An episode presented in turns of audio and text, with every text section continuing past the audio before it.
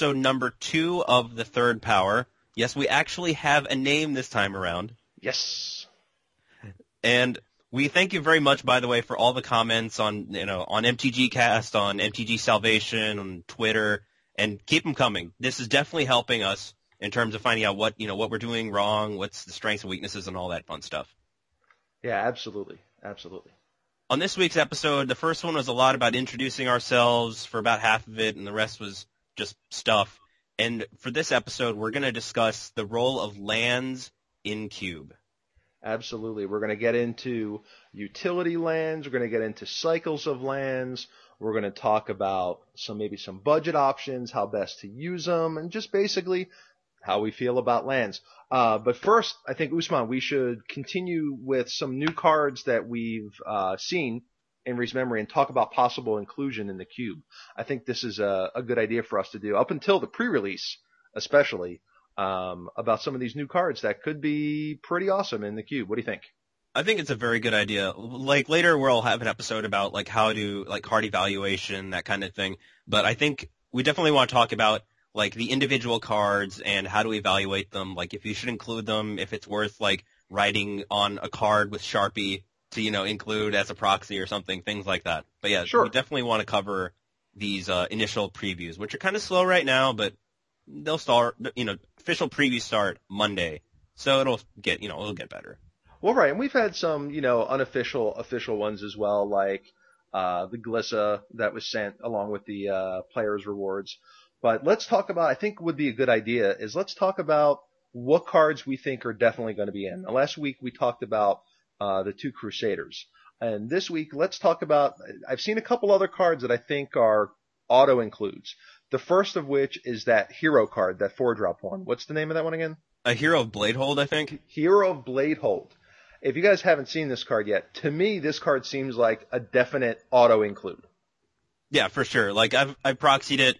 Like the only it's it's uh the only thing I'm not really a huge fan of is uh you know it's a four drop. And by the way, if you don't know what it is, I, I'll send a link in the show notes to what it is. But you know, essentially four mana for three four battle cry. When it attacks, put two attacking one ones attacking into play, and Right. they also get the bonus. Right. If you you know if you make sure you stack them the right way, you'll both of those guys will be able to get that bonus as well. I mean, White's got a lot of very powerful four drops, but I think this one fits right in. Um, it's a lot of on its first swing. We're talking about how much power? Three plus Battlecry gives one power. Is that right? Yeah. So uh, like you're, So yeah. three, four, five, six, seven power on your Yeah. first swing. Yeah, even with nothing else, assuming you have the worst aggro start ever and you have like no one drop, two drop, three drop to join it, yeah, we're talking seven power of dudes. And it's four toughness is actually somewhat relevant yeah, against the like magical number. Yeah, like you can't like that was a little disappointing about Rafiq. Rafiq is still amazing, but you know the fact that he could die to a bolt was Lightning a little annoying. Yeah, or like Skinrender or something. It's like, well, that's okay. It this this lives through it. Yeah, the four toughness is I think magical, and I think three four for the especially for this ability, the three four size is is pretty generous for four mana. I feel like. Yeah, most of the uh most of the other Crusade on legs guys aren't really that big. Like Pianna Nomad Captain, Soltari Champion, and uh Celestial Crusader. They're all pretty small creatures. Like Pianna is essentially three three on attack, but you know the fact they're nice in that they can they they can at least swing on their own. You know, a three mana three three isn't the greatest thing, but you know the fact that it can do that and buff your other guys is Sure. nice. But Sure, absolutely. yeah, again, the three four for four isn't amazing, but the fact that it comes with its own personal army is really nice. Right, right, and that's the thing is you know we're not just evaluating it for being three four for four. We're evaluating it on basically being minimum seven power if you get to attack with it one time. Yeah, like Now, uh, I've, speaking of men- battle, I'm sorry. Go ahead. I've mentioned uh, my my love for the podcast limited resources, and if you do draft on a regular basis or at all, I definitely recommend again checking out that podcast. But there's some there's a term they use in terms of card evaluation, a term called best case scenario mentality, aka BCSM, and worst case scenario WCSM to evaluate the worth of cards. Like if you're evaluating a card for a draft, like like generic fog variant number 529 or something. But like for this, you know, there's there's definitely they definitely talk about evaluating the overall range, like in ca- in terms of best case and worst case. Like there are going to be times when you know your opponent has a four power guy and you can't really attack profitably. At least not. Sometimes you can't attack profitably, but for the most part, it's going to be very effective and it's going to be a very efficient creature.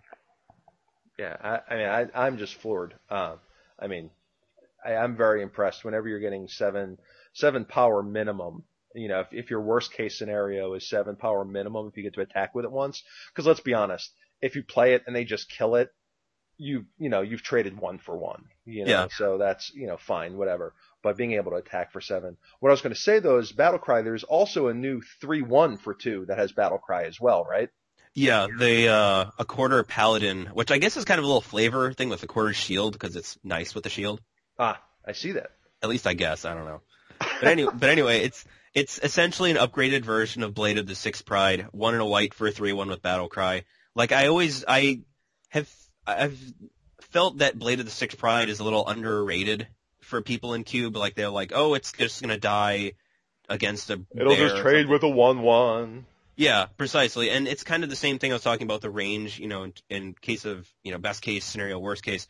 Like, sure, it's going to run into a 2-2 with the same guy with the uh, Accorder Paladin. Like, if he attacks, you know, all out, yeah, there are going to be times when he'll run into a bear and then just pump your Savannah Lions or something. But for the most part, I believe, uh, like, sent his base stats, rock solid. Absolutely. And Battle Cry is, seems like it's going to be a real boon for, uh, white aggro decks. Like, Or you know, a token deck even could make is going to make a lot of good use out of this as well. Yeah, like like Bitterblossom with this. Right. Yeah, like hello. Right, exactly, exactly.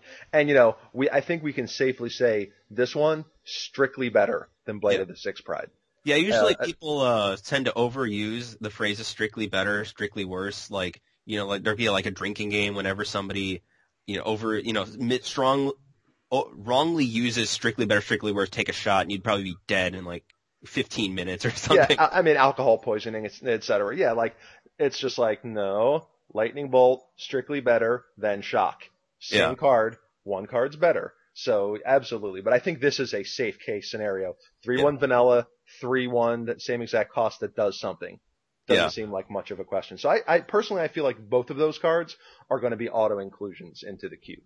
Totally. I've already proxied them. Like I had a draft yesterday where I was kind of like Naya aggro, and I'll discuss it later because I'm going to use it as an example. But I was Naya aggro, and I it was like third pack, and it was a bunch of like white green stuff like Stag, Savannah Lions, Isamaru, and that.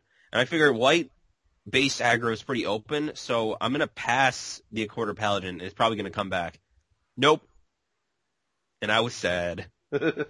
Yeah, like even in retrospect, I probably should have taken it anyway in terms of power level. Like, uh, there's somebody uh, named uh, Cranny who, uh, with Sam Stoddard, does a uh, podcast called In Contention, and he, we were talking about the uh, Accorder Paladin on Twitter, and he was saying that it's his favorite two-drop creature, like the Accorder Paladin, and you know, I don't know if I'm willing to say that at this point. Like, I don't know if I'm going to pull a Kanye and say it's the best two-drop white creature of all time.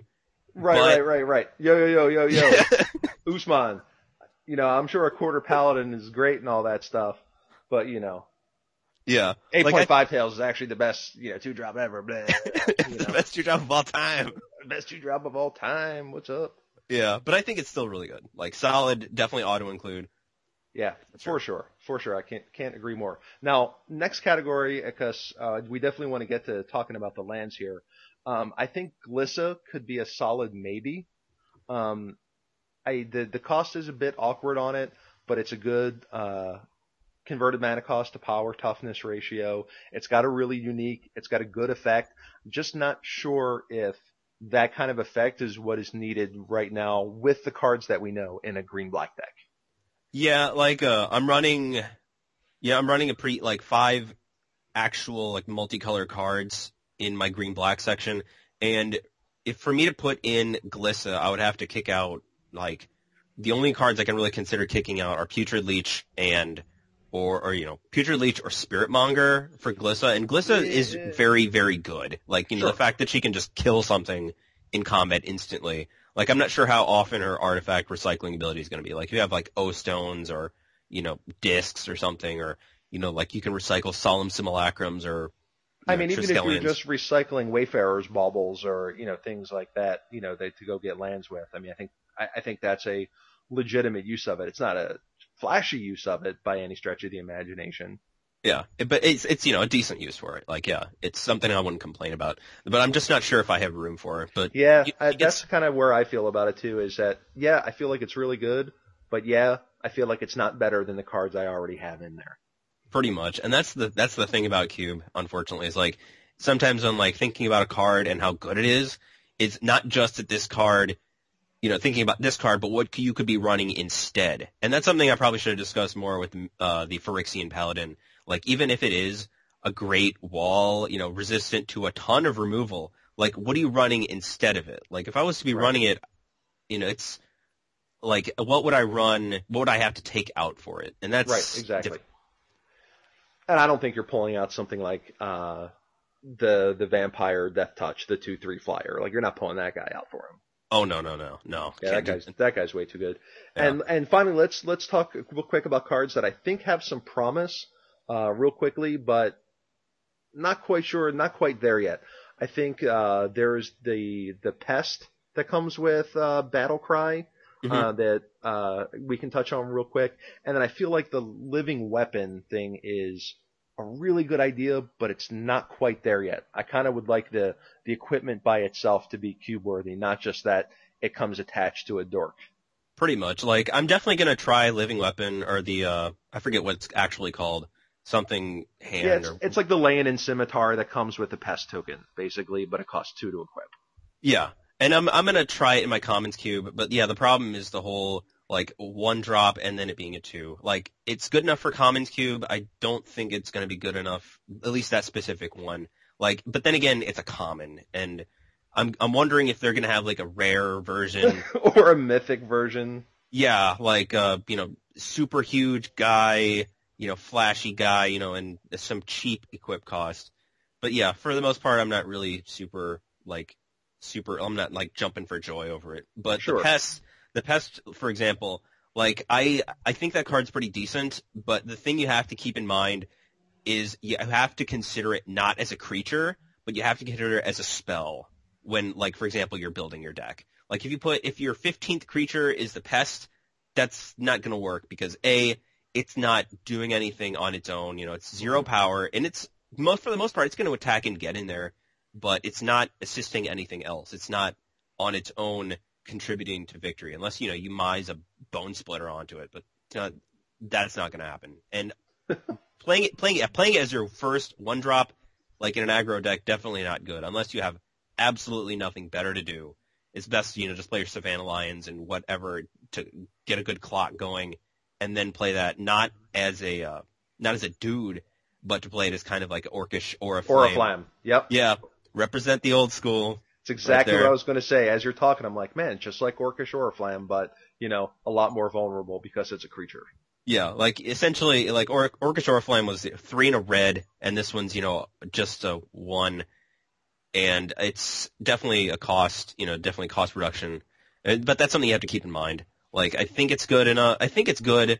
I don't. I'm testing it right now, but I don't know if it's gonna you know make the grade, especially once you know like say the new red white sword gets uh gets spoiled or whatever. Absolutely. Absolutely. All right. Well, I think it's time for the, the meatiest part of our, uh, podcast here. Uh, let's talk about lands, ho. I mean, Mhm, yeah, lands, totally. ho. Oh, I, don't, I don't know. I, sorry, I didn't mean to offend you there. A land Um, land ho Cal- Calrissian or something. Right, exactly. lands, ho. So I am, uh, I, I, I, I gotta admit, I, uh, I love lands almost as much as I love attacking for two. Um, I think lands are just super important. Um, I, I think if you look at the history of Magic, um, a lot of the best decks had the best mana bases.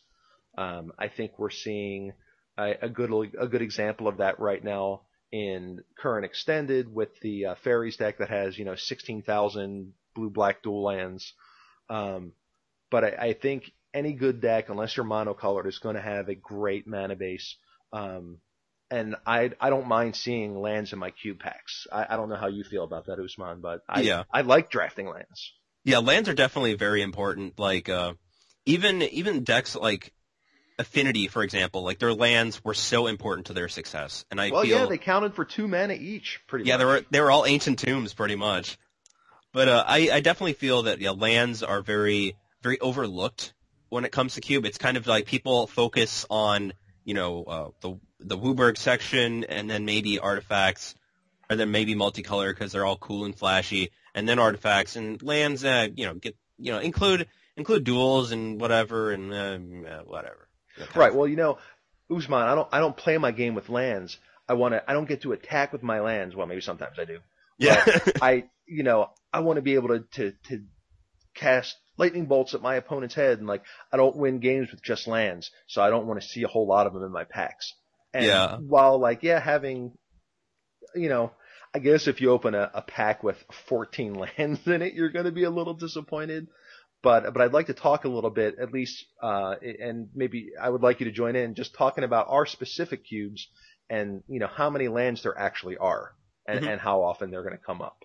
okay. Um, Uh, I'm not really sure on the uh, on the stats, but I'll I'll check my blog list. But you can you can go. Sure. Well, I sat down, uh, I got out my uh, abacus and, and all that good stuff, and I and I did some calculations on my cube and and how it all shakes out. Um, I feel like in all the people I've met, the people I've talked to, I probably play the most amount of lands in my cube. Currently, I have 67 lands in my cube. Um, my cube size is 530, uh, fluctuates between 525 and 535 depending on uh, what cards I'm subbing in, what cards I'm taking out, trying extra ones, taking some out to see what happens, but right around that range. And that comes out to be only about 12.6% of the total number of lands.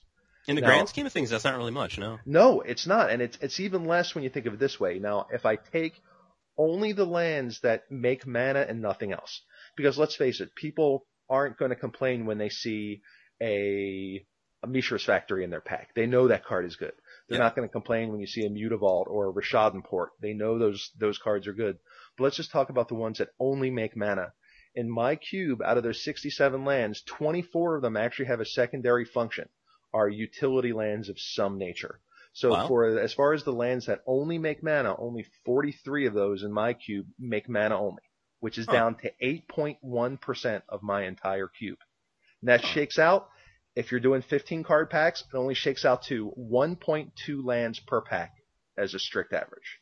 For uh for just mana producing ones. For just mainly mana, mana pro- right? No, just for mana producing lands, just 1.2. Wow. So uh, you know that's the average that you'll see a dual land, a bounce land per pack, and that's about it. That's not and like I much. said, yeah. and I, and I run a lot of lands, and I try to run as many as possible. That's not very many. Yeah. I just uh, pulled up the deck stats uh, on my on my cube, like, and it's counting just purely in terms of you know if the land if the card type is a land, and according to this, it's 54. Like out of my cube, 450 cards, and that one my cube is 54, so about one ninth. Like I'm not sure on the breakdown in terms of you know percentages, but Mhm. one one out of every nine cards essentially is some kind of land. Okay. Yeah, that that that works out to be that's a just a little bit under mine. You know, uh, yours is you know 11 percent, 11.1 repeating percent. Oh or, yeah, you know, however you want to put it. I'm sure some math major will correct me on that. I'm just pulling that out of you know where. Well, we and, do you know, have and, and mine is uh, 12.6, which is one out of every eight cards. I was gonna say, according to the uh, to the uh, the comments, we do have an accountant who's listening. So major Yes, props, major props to that guy. Yes. I, I hope he's listening. I'm sure he'll uh, pitch in in the forums and, and let me know how best to uh, itemize my lands in my cube for next year's tra- uh, tax deductions here. That's true. I, I hope so anyway. Man, getting a tax break on the I own a cube. All right, then you can write off you know the value of your cube. Yes. so we'll we'll see about that. But so all right, so out of those, let's talk a little bit about the utility lands. Um, my I, I the reason one of the reasons I've run a lot of lands in my in my cube is because a lot of them do other things. Like I said, 24 out of the 67 of them do other things, and I think they mainly fall from what I found into two different categories. Um, one is man lands, um, and the other one are spell effects. yeah, Um, like uh, for example, the uh, mono red, the red deck wins from this year. Like it had, you know, just straight mountains, and then these kind of like pseudo spell lands, like the uh, Teetering Peaks and Smoldering Spires. Like obviously not the greatest land if you think of them just in terms of lands, but the fact that they have spells attached is is quite powerful. Like I run exactly. I run both of those uh, lands, those uh, y- y- pseudo spell lands in my commons cube, for example. Yeah, and I- and I think they're really important um, because you know a lot of times these lands are just like we've we've experienced with planeswalkers as having repeatable spell-like effects every turn um, is obviously super powerful. The lands are the same way. Now, obviously, brainstorming every turn and tapping one of your opponent's lands do not compare. You know, Mhm. obviously, you want you'd rather brainstorm every turn, but Yeah. you know, not all of us can be Jace the Mind Sculptor. Exactly. So- like, But having example, those um, repeatable effects is really important. when I'm building my decks, for example, and I draft a Maze of Ith, I don't count it as a land. I no, count it as like absolutely a, not. yeah, it's an artifact as far as I'm concerned. Yep, it is a spell for sure. Yeah. Absolutely right. And and I think that's a mistake some people make. Um, you know, including that 'Cause, I mean, it doesn't doesn't tap for mana. You know, it's uh, on its most basic level. You know, it's not going to do you any good there. But it's but it's a spell and it's a powerful powerful spell at that. Yeah, like one of the, the uh, when Wall of Denial was uh, initially spoiled, I thought of it. You know, this is kind of like a Maze of Ith that costs three, and the fact that Wall of Denial is still very much good enough if it costs three and dies to Wraths, which is most decks running Maze of Iths are going to be running some kind of mass removal. And the fact that Wall of Denial dies to stuff like that even is kind of an analog to how powerful something like Maze of Ith is. Even like uh, you know, Rishadan Port is also a very, very powerful card. You know, oh, just, oh, absolutely. All the mana denial ones are are great. I think. yeah, like the fact that you can, yeah, especially for opponents running, for example, bounce lands, just being able to port lock them for two, essentially two mana is very, very powerful. I mean, have have you ever watched someone life tilt when you wasteland their bounce land when they they kept a two lander? Yeah. I mean, people just life tilt and upheaval the table, and and you know you pretty much almost win the game, yeah. you know, off of that because you're you're you're effectively two for wanting them in in a sense by just killing a single land. Yeah, and most of those decks aren't. Most of the decks running bounce lands aren't exactly the fastest decks in the world either. So you're you're setting them back so much. Yeah, for sure, for sure. And uh, so you know, I have lands. You know, there's the uh, the mana as far as the utility lands that that I run. And you can let me know if if I miss any. I wrote mine down. Maybe there are ones that you'd like to bring up specifically, Usman, and, and talk about. Mhm. Obviously, Maze of Ith. There's the the land destruction quartet of Rishadan Port, Strip Mine, Wasteland, and Dust Bowl. Mhm. Um, I run uh, Volrath's Stronghold, um, Academy Ruins, uh, Horizon Canopy. I run the pair of uh, mana accelerating lands, uh, Gaea's Cradle, Tolarian Academy. Mhm. Um, I'm currently trying out, still not convinced yet, Thawing Glaciers to see how that works in uh, control mirrors. Um, I also have a couple of hideaway lands too, as well as Flagstones of Trokair. Do you remember back in the day when like EOT thaw was like the phrase of like Oh. say the summer of like or the winter of like '96? Oh like- yeah, I mean, just it was such a powerful effect because games just drug out so much. I mean, we're talking about the, you know, back in the days of, uh, you know, Kjeldoran Port. I mean, Kjeldoran uh, Outpost rather, Dude Ranch. It Mhm. was just that was like one of the best decks of counter all your stuff and make dudes. And and the way to get ahead in any control matchup is to keep ahead on your lands. Yeah, just keep making land drops, land drops, land drops, land drops, kind of thing. Yep, exactly right. And I'm not convinced it's any good. I've I've had it in a couple of decks. It is mm, less than impressive against uh, aggressive decks, and I have yet to see a true control versus control mirror with it. But for now, it's going to stay in, and until I get a little more data on it. So if any of you guys out there have tried it, please, you know, hit us up. Let us know how it's working for you guys. I used to run it. I thought it was good. I just don't have the room for it right now, but I, I was definitely a fan of it when, when I ran it back in the day. Hmm. I don't know if that's the best going recommendation, but that works. I guess. well, you know, that's a one and one land I think a lot of people uh, overlook. I want to mention real quick as a standout is um, the Blue Hideaway Land. Yeah. Yeah, that one's a very interesting one. Um, for whatever reason, I can't think of the name of it right now. Uh, Shelldock Isle. Shelldock Isle. I mean, you guys may not realize this, but it's actually the best card ever. Was Um, according to uh, Adam Prosack, was it, or Yeah. something? Yeah, actually, you know, written on my copy. Yeah. Um, you have to remember, guys, this is a 40 card format, and you're playing a blue deck. Getting to 20 cards left in your deck, in a deck that one draws the game out, two slows the game down, three draws extra cards, um, and you know just basically looks to get to the long game. I, I don't see how much what, a, what kind of a better card you need. It's just it, it's just so good and it's won so many games for me and it's obviously just broken in half when you get to cast your spell and then oh look I'll just cast this bounce land and pick it up and do it again.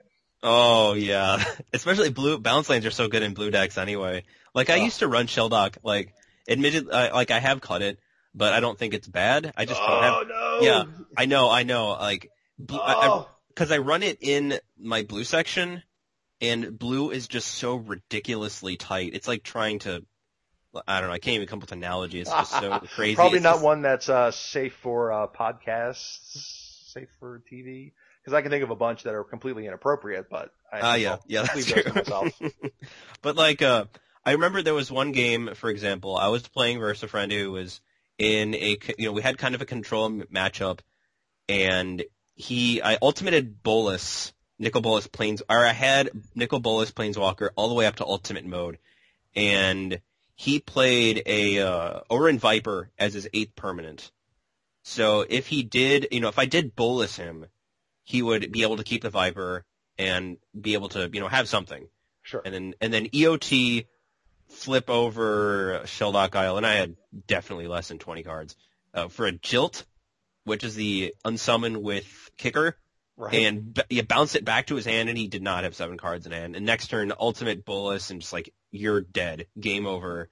You lose, kind of thing. Yeah. Oh, Shelldock Isle is just. Re- I mean, I, I've also done things like, oh, uh, instant speed upheaval.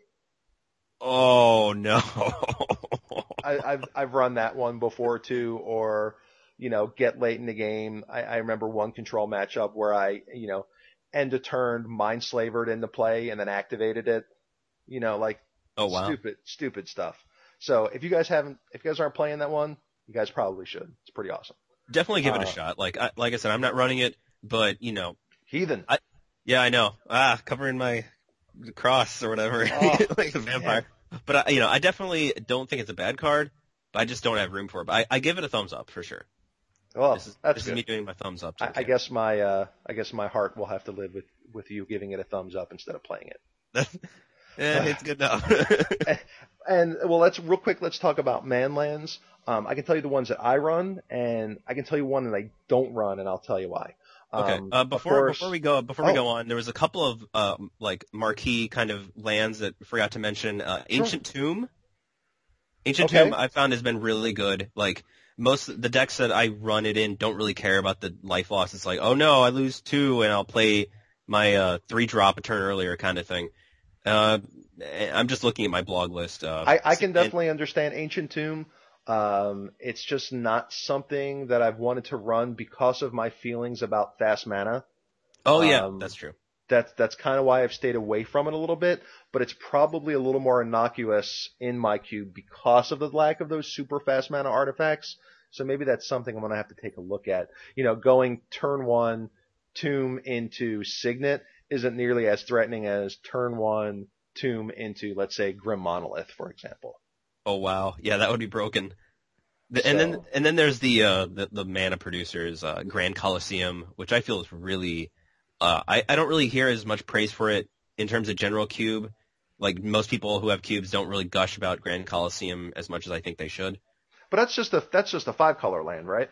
Yeah, uh, ETB tapped and essentially City of Brass, but you can also City tap of Brass, it for but you can tap it for colorless and not take pain, right? Yeah. Right. which yeah, is I think- useful. I- mean, I think that I mean, I think it's fine. I once again, I don't run very many five color lands um, that just make five colors on their own. And, and when, sorry, we didn't actually talk about five color lands, but I run City of Brass. Um, Yeah. But I got to tell you, I've been thinking about running Undiscovered Paradise as well.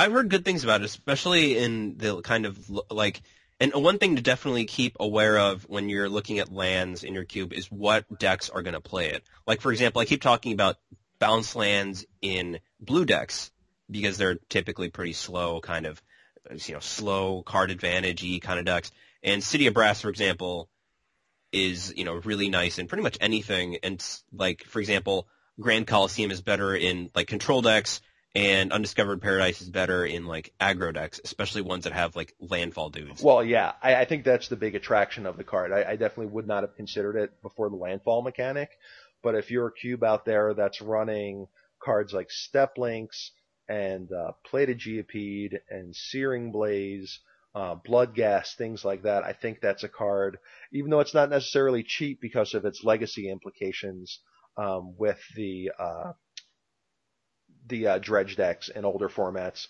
Um, I, I, think that's a card you might want to look at if you if you feel like you're not getting enough uh, bang for your buck out of the landfall mechanic. Yeah, it's uh, all those cards I think are really solid anyway. But yeah, those uh, those interactions with Discover Undiscovered Paradise are really nice. And that's another card I remember from back in the day, like the five color green deck with like River Boa yeah, and you know, buddy. Yeah, Arcane Denial and all that fun stuff. Yeah, all kinds of all kinds of spells in there. There were like the old three do stack to move move forward a little bit more. Mm-hmm. Good stuff. Good stuff. Yeah. So so going back to to let's let's keep moving forward here. Um, Manlands. Um, if you guys, uh, I'm sure most of you guys are running Mishra's Factory and Mutavault. Those are those are two throw-ins if you're for sure if you're playing a, a cube that includes rares. Um, also, if you guys aren't playing them, you should really consider playing the Worldwake uh, man duals. The World Yeah. Wake the man duals have just been everything I've wanted them to be. Yeah, if like initially I, I was really hesitant on playing them. Like uh, the blue ones, I definitely was on board for. Like the Colonnade and Tar Pit, I was very much a fan of. But the others, I was kind of iffy on. I was like, man, Lavaclaw is just gonna hit a bear and he'll die, and uh, you know he'll just die, you know. And then eventually, you know, I, I you know, eventually got on that ship and very much have liked how they are. Yeah, and the one thing to keep in mind too is, you know, one, they're they're they function very well as dual lands. Um, if you are those two colors specifically, their value goes through the roof. I think the main complaint that I hear people say about them is that, well, for example, I drafted Raging Ravine, but I'm only splashing red, so I don't have a whole lot of other red sources hmm in order to activate the ravine. And while I understand that, one, it's still functioning as a dual land, so you should be pretty happy about that to get your splash. And two, if you ever do get that other red mana, you have yourself a 4-4, a 5-5, a 6-6, and so forth and so on attacker that dodges Wrath of God. hmm So- and that's uh, like I said, and, uh, it's one thing to very much keep in mind, like the decks that it's going to go in. Like the blue, the blue ones are very good in blue decks because they ha- they are very long gamey. Gonna Because they you know- make blue mana? yeah, the the uh, you know it's just like the uh you know colonnades and the colonnade and the tar pit for example. Well, they have evasion. Yeah, they, they and they also yeah have evasion too, which is also really nice. But even the uh the for example the green based ones or the non blue ones, they're typically in kind of aggro e color combinations. You know, like red green, white or blue, uh, red black kind of things where they're nice to provide reach for those kinds of decks, and especially the uh the single color ones like you know Treetop Village is definitely a staple. Oh yeah, Treetop Village is definitely in my cube as well. That was the the last one I was going to mention that I include. hmm Like it's not only a decent size, but it's also very nice because it fits what green decks typically want, which Right. is you know even if you know they play their dudes, it still has something to use as you know it dodges wraths, which is really nice because aggro decks tend to not like having all their dudes dying, Sure. and you know just like a, a decent sized threat. Like Lavaclaw, admittedly, uh, you know isn't the biggest you know guy on the block, but his ability to pump and you know ability to you know just swing for a ton on an empty board or near empty board is also really nice. So Yep. it's just one of these things that like for example when you're considering these lands like lands in general or really any cards, it's considering what decks are going to use these cards. What decks are going to use these cards. There we go. Right, I, and I completely agree. And and I think you you definitely want to have as many of them in, a lot of them in there to give all the different deck types lands to use for themselves. Like I mean, we all know that you know all the Wasteland, Strip Mine, Rishadan Port are very good, but those are more kind of aggro-y type. I I feel like a little more aggressively based lands. Um, you need to make sure you're including lands for your control decks, including lands for your mid-range decks. You know, things like, you know, Volrath Stronghold. You know, Mhm. including lands for your aggro decks to keep them, to keep them all balanced. Yeah, definitely a very a good a good thing to have in a cube is balance, and you know lands are a very important part of that. Like I said, it's their usual lands are very typically overlooked, and, but you have to keep in mind like you know what archetypes you're supporting. Yeah, like you said, to make sure that lands like Maze of Ith are in to help control decks, but you also have mana denial like Port and Wasteland and Dust Bowl and things like that to effectively keep these things in check. Exactly right. Exactly right. Well, let's let's keep going with this this utility land. Now, obviously, some of them are color based. Um, we have lands that can only be used by certain colors. Um, things, for example, um, like you know, Volrath Stronghold. You obviously need some black mana for that. There are definitely blue aligned lands. I think blue actually has the best um, color aligned lands that are that are out there. Um, you have, That's- you know, because I look at my list and I find myself I actually run the most amount of blue lands, blue color aligned lands than than any other ones. I agree. Like, uh, I think, for example, Volrath Stronghold is really like, for example, I used to run a kind of cycle of color aligned lands, like two of each, you know, two quote unquote red lands, two green, two white, Mhm. two black, two blue. And the thing I found out was about black is that Volrath Stronghold is really good. I would say arguably the most powerful color aligned land in the game. But after that, that just drops so much. Like you have, after Volrath Stranglehold, you have, for example, Urborg, you know, Tomb of Yawgmoth, and then yeah, exactly. You have like Bojuka Bog and Piranha Marsh, and that's the same thing I found out in my Well- Commons Cube when I was doing that same thing. Well, you Like- get the one out of the treetop cycle too. Yeah, the one Yeah. that makes like a skeleton, a one-one. Yeah, like a, a one-one regenerator or whatever, and it's just it's just not that impressive. No, like, nah. Th- I guess I guess my brain forgot about it for a reason. Well, I mean, it's easy to forget about Forbidding Watchtower yeah, and and and lands like that. I remember. which, uh, I remember Watchtower because the art. Like the new spawning pool didn't even have good art. It just had a bunch of bubbles, Right. I Bunch of- mean, bunch of green bubbles. like that's not. It's not winning any prizes on that. what what are you talking about, dude? That's that's the I don't know. I don't know where I'm going with that. Bubble. Like you can get blocked by a one-one bubble or Yeah. something, you know. It doesn't then I don't think they changed the creature type to bubble. Yeah. They, they could change to it to Beeble, I suppose, but Yeah. not, not bubble. anyway, let's uh let's talk about let's since we're we're getting a little bit up here in time here. I, th- I think it's really important for us to talk about the different cycles of lands.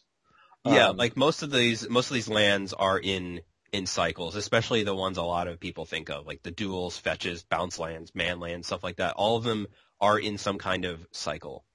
Right, And and, it makes important. it very easy to include just the entire thing. Mhm. And I, and I think it, it makes for easy um, cube construction. Is just to be able to look at a cycle and include them. So I, I figure what we would do, Usman, is is kind of talk about our ranking of what we think the cycles are, as far as how good we think they are in cube, and kind of our personal uh, from from each of our standpoints. I think that might be a a fun exercise after the first cycle, anyway. Yeah, the first one's pretty easy. Like yeah, the first one is, oh my god, let's say it together. Ready? One, two, three. Original, original dual. duals. Right, exactly right. It's not remotely close. Obviously, the the biggest detract detractor here is the fact that they're approximately sixteen thousand dollars each. Exactly. So- Especially the blue ones are like I don't know how much. Uh, Oh, well, way, a lot. way too Underground Sea retails at like ninety to hundred. So you know, if if you're like me and just had had cards forever, that's cool. And I just happen to have them all, include them. But if you if you if you want the best cycle of lands, that's the place to start. If you're looking to to do some investing, whether it be through trading or through purchase, those are those are number one for me. Yeah, usually like when I sometimes when I refer to cards in Cube, like staple or like evergreen, I sometimes use that word. And like if you trade, for example, for a dual, that those are, du- the original duals are definitely evergreen cards. They will never, ever, ever, ever, ever leave your cube. There are other cards like you know, for example. I don't know. Uh, I'm trying to think of some other. you know random green card. Force of Yeah. will. Yeah, Green card, always going to be good forever and ever. precisely. And yeah, that's the stuff you really want to trade for, kind of thing. But yeah, Alright. like uh, yeah, That- Well, what do you think the, the second cycle is? Because I, I have my opinion, and I and I, I don't know what you think it is. So I'll let you go first on this one. uh, What's number two? it's it's kind of a, it's it's difficult between Ravnica duals and the fetches, the uh, you know onslaught slash Zendikar ones. All right, make a Uh, decision. yeah, gun to my head. I know which one I'm picking. I guess fetches. Okay, I'm I'm in complete agreement with you there. Um, and for me, the fetches are second. Obviously, then we're probably both agreeing that third would be the Ravnica duals. For sure. Okay, and the reason why I think it's that way is uh, fetch lands. While you do have to pay your one life, um, as far as being better than the Ravnica duals, one they still work in decks that don't have dual lands. Mhm. So that land still counts as both colors. It is going to enable you to, for whatever percentages, thin out your land. You know, you're at that slight percentage. It doesn't really matter. It has interactions with landfall that we're talking about, you know, new mechanics. You're getting two landfall triggers out of your fetch as well. And I Yeah. think for for those reasons, it puts them ahead of the Ravnica duals. But obviously, the fetches work best when you have the original duals and the Ravnica duals. For sure. And I definitely think those three cycles should are auto like assuming you're running rares, those are definitely auto includes. The rest the rest of the ones we'll get into is kind of we'll get into how you should include them, like, you know, if you want to include complete cycles and stuff like that. Sure, absolutely. Those are your those three are definitely the evergreen cycles. Yeah, we know they're expensive. Uh, now's probably the time to pick up those Ravnica duals, um, but before they find a format in which they're they're good and valued. Um, foil ones still have some value because of EDH and things of that nature, but if, if you're looking to pick up a, a cycle of rare lands, I think now is the time to get those Ravnica duals. All right, number four on the list. Is it uh is it your turn to vote? Like yeah, I think I'm I think I'm going to take this one because Okay. since we kind of did two and three at the same time, for me, and I I do love these lands. I think the Ravnica cycle bounce lands are number four for me. Yeah, um, for sure. They, I I uh, uh yeah, I think I can I can agree with that. Yeah. yeah, I, I just you know between the interactions with your other lands and being able to pick up cards, being able to keep slightly lighter land draws, having interactions with untap effects, being able to use them effectively to splash, and they're very accessible to every cube out there. They're Mhm. commons. They're Yeah. commons. You know, pick them up, use them well. Yeah, you know what? It really sucks when you know you keep your two lander and they strip mine it or they wasteland it. But just think how much fun your opponent's having, and that's you know the cube is supposed to be fun. So maybe Fun you can live vicariously through your opponent of how much you just got blown out. And even then, like, uh, you know, it's, it's, it's the thing I was talking about earlier with the range effect. Like, yeah, it sometimes sucks to get blown out by, you know, your, your bounce line getting avalanche ridered. But if you think of it in terms of overall utility and the overall benefit you're going to get from it, it's more like, it, it's there, Mitch Hedberg had a joke about, uh, you know, the fact that casinos shouldn't advertise people winning because that's what happens least Right, that's You know, the outlier. yeah, like nobody's gonna, you know, most people aren't gonna go, yay, I won the jackpot, a billion dollars. Like that's not gonna happen most of the times. And if someone's like that not willing to play bounce lanes because they might get strip mined or something, Right. you're thinking in terms of that worst case scenario or the billboard, I guess, yeah, kind of thing. exa- exactly right. And I, I like that. I like that casino outlook. Yeah, So, it's- so you said maybe the casino should show people losing most of their money but having a good time. I, I think so. I think the- he, uh, The middle ground. something like that, or them just like you know spending twenty bucks at blackjack. I think the the next part of the joke he said was like, like uh, it'd be like go uh, talking, showing a hamburger commercial, and then some showing somebody like choking or something. Nice. Yeah, I think that would R.I.P. Mitch Hedberg for sure. Another right. another interesting thing about the bounce lands, by the way, that I didn't mention is Oh, that sure.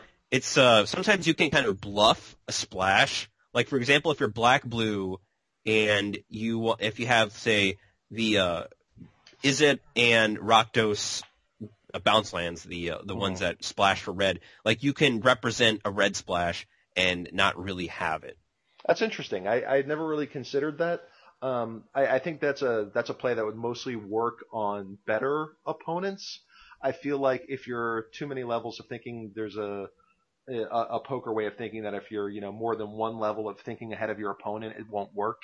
Mhm, yeah, or the uh, fancy play scenario syndrome kind of Right, thing. right, right. You know, you do this and you're like, yeah, they think I'm going to splash, and they're actually just like, don't give a crap that you have a land that produces red. Yeah, like oh, he's uh, he's got bounce lands, you know, just like Right. whatever kind of thing. But yeah, Big deal. it's- Don't don't care. You know. Yeah. All right, next. Let's keep going. What's the next one after that? You think? Uh, I would say the, I would say maybe the the Zendikar or not the Zendikar Worldwake duals. I think like are we counting the uh the not like the manlands from Uh, like yeah, Urza's? absolutely. I mean, if they if they come in cycles, we're counting them. Okay, manlands for sure. Yep, that's you know maybe this isn't as interesting as I thought it was going to be because we're in agreement there. I, I have the Worldwake uh, Man as number five. Yeah. Now, and all of those sets I do run. That those five cycles we just talked about are included in my cube. The next set of the next one on my list that I'd like to mention is the first set that I have excluded, but only very recently, and Okay. that for me is the uh, Shadowmoor block filter lens. Okay, like uh, Um, um, uh, do you want to talk about the uh, the five color thing that we were talking about earlier? By the way. Yeah, we can we can d- describe it real quick. Um, basically, the reason why I don't include the filter lands as a cycle is because I feel like they give the four and five color control decks. A, I think the mana fixing becomes a little too good. Um, I think by being able to play those lands, they're able to generate multiples of a color out of one land that they necessarily shouldn't be able to. For example, if I'm playing a you know, a three color control deck, but I'm splashing damnation, let's say. hmm Um, if I'm only using original dual lands or having, you know, and all these other lands, I have to find two of those lands that produce black.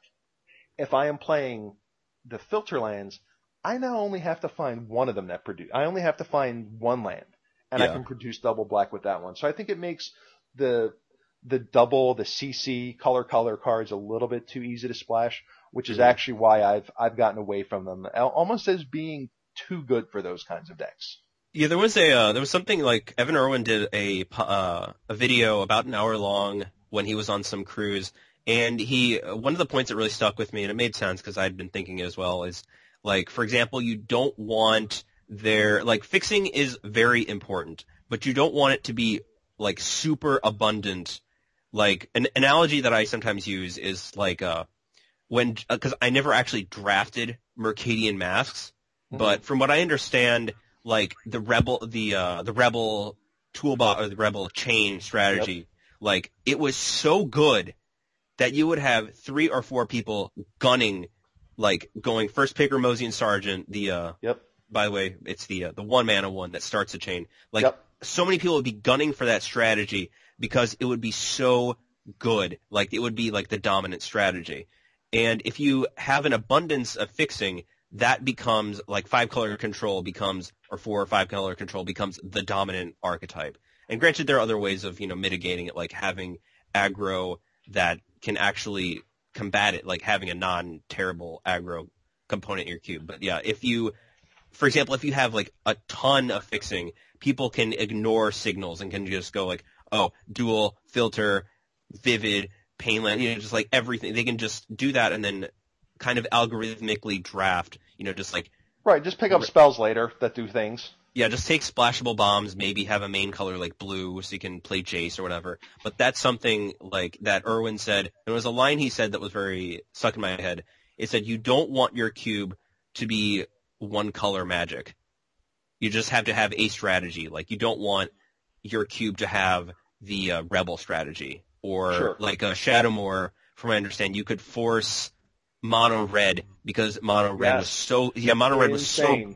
Yeah, like you get the flame flame jabs, the uh the white uh the one one that you know if you pay one a dude can't block or something. Like it was so good that you would have people gunning for that strategy, and it would only be mitigated when you would have like this kind of critical mass, and then it, people it- drafting the the strategy. yeah yeah if you have like th- if you have like five people for example drafting it, you know it's going to be horrible because there aren't the tools for it. But exactly. That's that's something I, I I feel is very important on the topic of fixing. Is like you don't want it to be like if you know if somebody knows that strategy, they'll win. Like there's no risk. right. There's exactly. no uh, there, there's there's no secret to it. There's no, you know, Force Wizards and triple Morningtide or Force Ninjas and triple Betrayers of Kamigawa and just first, Yeah. you know, first pick Shurikens and, you know, the, there's no breaking of the format then, basically. Then Yeah. Just know what the best deck is all the time. one thing one thing I definitely propose like say in terms of cube is that balance is key. It is it's not just a pile of cards. It's just looking holistically at your cube. And granted, you're not going to have perfect balance, you know, of every archetype. I mean, you can't, you know, have, you know, say you aren't going to have absolute perfect harmony. But on the other hand, you you know want to keep things balanced like archetypes and things like that. Right. Well, you want to make as many decks as possible playable. I. Precisely. and, Yeah. and have them all be and all be realistic. And and part of that is just you know having to play your cube a lot as well. Mhm. So Okay. let's let's keep I'll- going with this cycle thing because uh, I had a couple people tell me too. Hey, if I can't afford things like original duels or fetch lands, like what are some options? Okay. And and I'm I know I'm kind of taking over. I'm going two in a row here, but for me the the next set on this one would be the pain lands, the Ice Age and Apocalypse pain lands. These I def- are yeah, I, I, I agree. I think are and by very the way, cheap alternatives too. I apologize by the way for getting on my soapbox. Well, I mean, if you can't get on a soapbox on a podcast, when when can you possibly get one? I mean, I'm sure you can go to the local campus and stand out in front of the engineering building and talk about how you what you think about lands. Maybe you'll get an audience there from some people. I I mean, think more awkward looks. I mean, if- well, yeah, you'll definitely get a lot of those, but I mean, I think the engineering building might be the place to go if you if you want to rant about lands, you know, on campus. But you know, this is a perfect place for it. Not That's a problem at all. We'll just, uh, you know, we'll we'll keep going with it and and see where we wind up here. So The uh, but but as you said earlier, the pain lands are very good. Like they're better in like for example, the bounce lands are better in control ish, mid range control-y kind of decks, especially blue. Like oh no, I can, you know, essentially like it's not a terrible idea if you have, for example, if you have four bounce lands or maybe like three bounce lands and run only 16 lands total because your bounce lands are essentially Right. You have that. quote 19 lands, and I, I I will try to find the link for you guys. There is a a infamous uh, draft write up, fake draft write up that that Tim Aten did back in the day of uh, Ravnica block draft because it was the big running joke that everyone first picked bounce lands because of how good they were. Mhm. And I'll see if I can find that link and include that for you guys on on a on a draft gone horribly wrong because of picking bounce lands. I'll I'll try to get that one included for you guys. There was a Uh, there was a point that Chapin had or about that time too when he said like pe- I think when people hadn't caught on on bounce lands they were like yeah this is bad and then he said think of it this way how would you feel on playing a land that enters the battlefield tapped and like tutors for a land or cantrips but it came into play tapped would you play it Well, yeah, yeah, it's, yeah, it's like yeah, of course. I mean, granted, the the drawback is annoying in aggro decks. Like, I'm not going to play Gruul Turf in my red green decks, for example. right. But you know, like Azorius Chancery, Dimir Aqueduct, I will be very, very happy to play those in my. uh Sure, but you know, and I'll I'll gladly play you know Gruul Turf in my mid range deck that has a Johnny Vengeance when I need the red. You know what I mean? Things like that. Yeah, So also too, now you include another cycle. You actually like the Vivid Lands, whereas I don't like them at all. no, I actually, I I don't run those actually. oh, you don't? I thought you did. no, no. But I think they kinda- suffer from the same problem as the filter lands of, of our earlier conversation. I think you might be thinking that because like a, a friend was we were discussing uh Vivid Lands, and then he said it was a strictly better uh, uh, forest or whatever. Right, right. And then I, you know, like take my shot and then was like, no, that's not true. But yeah, it's kind of similar where it's kind of like, yeah, it's most of the decks are going to want them are either control or five color, you know, five color control kind of thing. And again, it's all about, you know, mitigating, you know, archetypes and whatnot. Absolutely, but I but I do think, however, that along with the pain lands and the bounce lands, I think if you're looking for budget options for mana fixing for your cube, I think Vivids could be up there. And I also think uh, something else you guys can look for are there's been quite a few cycles of uh, aligned uh, color dual lands, starting with the uh, invasion dual lands, um, moving to the snow dual lands from uh, Coldsnap.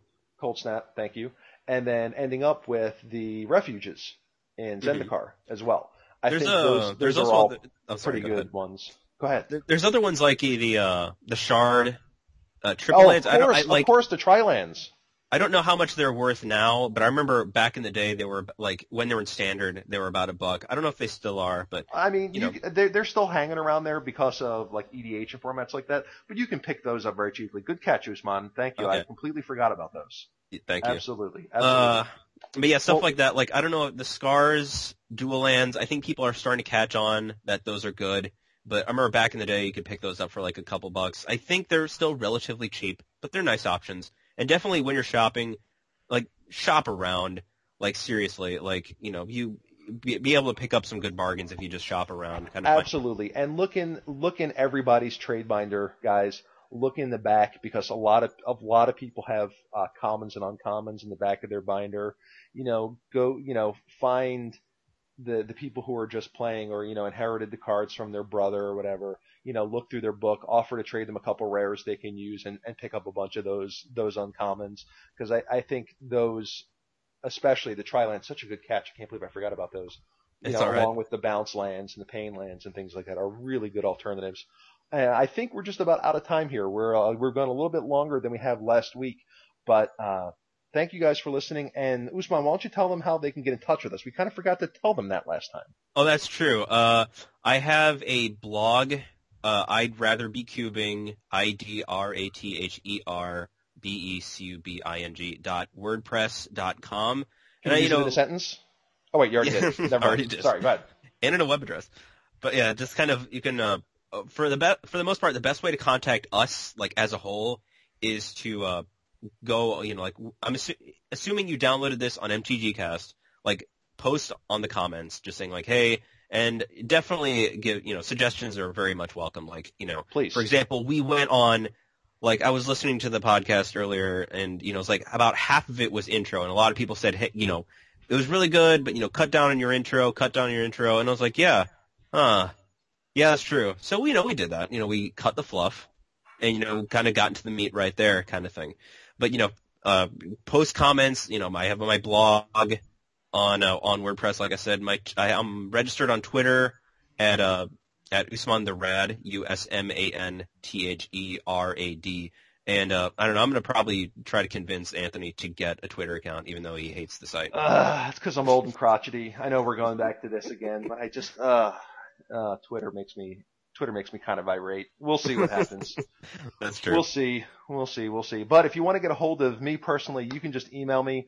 I am uh, Antknee42 just about everywhere. So that's A N T K N E E 42, and that's at uh, mainly at you know Hotmail, Gmail, Yahoo, um, on Magic Online when I ever decide to use it.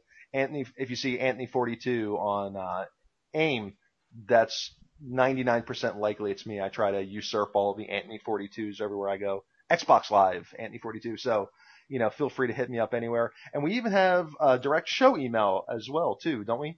Yeah, it's uh, mtg the third power at gmail.com, which is a you know another way to contact us. But yeah, there are definitely way and, and there's a thread on MTG Salvation if you are registered at their cube forum, which by the way you should. It there's a thread called uh, something like the Third Power Podcast thread, and you know if you're registered at Salvation, definitely post comments, you know feedback, whatever, you know stuff like that, and we we are very very very thankful Yes, for all the feedback absolutely. we've gotten. Thank you guys for listening, uh, for all the comments. I mean, no matter what they are, we definitely take them into consideration.